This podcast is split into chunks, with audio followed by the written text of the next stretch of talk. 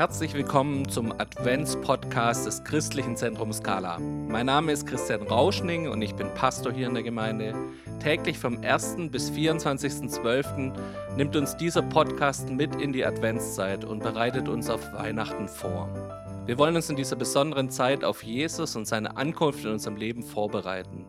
Jeden Tag sind wir mit einer Person aus unserer Gemeinde unterwegs und öffnen zusammen eine Tür an unserem Podcast Adventskalender.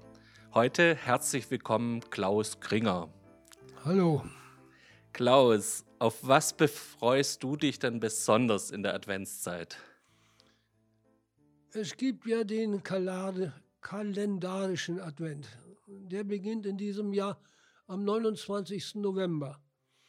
Im kalendarischen Advent tun wir Christen gut daran, uns an das zu erinnern, was Jesus uns versprochen hat, seine Wiederkunft. Das dürfte in diesen Corona-Tagen nicht so schwierig sein, sagt uns doch die Heilige Schrift, dass Katastrophen und Seuchen jeder Art über die Erde vor der Wiederkunft Jesu kommen werden. Aber nicht um daran zu verzweifeln, sondern um unsere Augen im Glauben zu erheben, weil sich unsere Erlösung naht. Eine Erlösung aus dem sinnlosen Tohuwabo unserer Welt. Hier kann jeder seiner Fantasie Raum geben, was diese Sinnlosigkeit ausmacht. Darauf Bezug zu nehmen, würde diese Andacht sprengen. Klaus, Advent ist ja lateinisch für erwarten. Was ist deine Erwartung an diese Zeit? Du hast gerade schon von Erlösung gesprochen. Bereitest du dich irgendwie auf dieses Kommen Jesu vor? Ja, aber vielleicht noch ein bisschen anders als nur jetzt auf die Wiederkunft wer erst mal mein Alter erreicht hat, ich bin jetzt 85 Jahre, der bereitet sich auf, auch auf die persönliche Begegnung mit Jesus vor. Ich warte auf mein persönliches Abholungsereignis. Das ist jetzt eine wunderbare Zeit eines erfüllten Lebens, wenn man im Alter diese Zeit durchleben darf. Auch wenn es manchmal körperlich zwackt und drückt am alten Körper. Ein paar Tipps, die mir wichtig geworden sind, möchte ich doch auch hier weitergeben.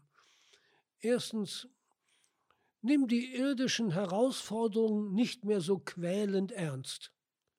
Zweitens, meditiere über Gottes Wort, die dir Jesus als persönliches Wort, also als Rema, zugesprochen hat. Drittens, freue dich. Die Herrlichkeit ist größer als die Probleme dieses Zeitalters. Dieser Zeit Leiden sind nichts gegenüber der Herrlichkeit, die an uns soll offenbart werden. Das steht in Römer 8, Vers 18. Und viertens, beginne und durchlebe deine Tage mit Danksagung, denn alles dient zur ewigen Vollendung, was uns hier auf Erden widerfährt. Klaus, das waren schon vier richtig gute Tipps. In der Weihnachtsgeschichte tun uns die Engel den Frieden auf Erden verkünden. Was hilft denn dir persönlich, um diesen Frieden zu finden? Ja, die Friedensverkündigung der Engel haben etwas losgestoßen, das heute noch nicht denkbar ist, aber bald kommen wird. Friede auf Erden. Davon sind wir in unseren Tagen noch meilenweit entfernt. Aber die Arbeit für den Frieden ist uns, den Kindern Gottes, aufgetragen.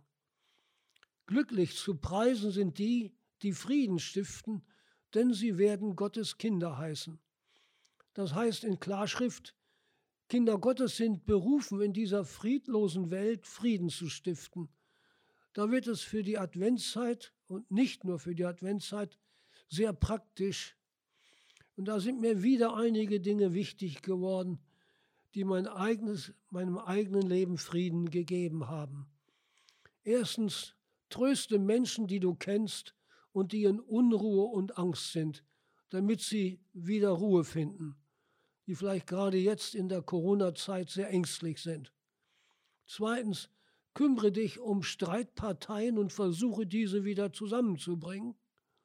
Und drittens, kaufe dem, der dich gekränkt hat, einen Blumenstrauß. Er oder sie werden dir nicht mehr Gram sein.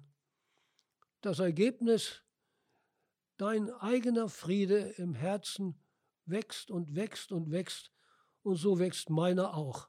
Und in diesem Sinne wünsche ich jedem eine gesegnete Adventszeit. Amen. Danke dir, Klaus, schon mal für diese praktischen Tipps. Ich bitte dich, dass du noch einen Segen zu hören sprichst. Und der Friede Gottes, welcher höher ist als alle Vernunft, bewahre dein Herz und deine Sinne in Christus Jesus, unserem Herrn. Amen. Klaus, herzlichen Dank für deine Bereitschaft, hierher zu kommen, hier mit uns über diese Fragen zu sprechen. Und wir wünschen euch allen heute einen gesegneten Tag. In dem Sinne. Danke. Bis, tschüss. Tschüss.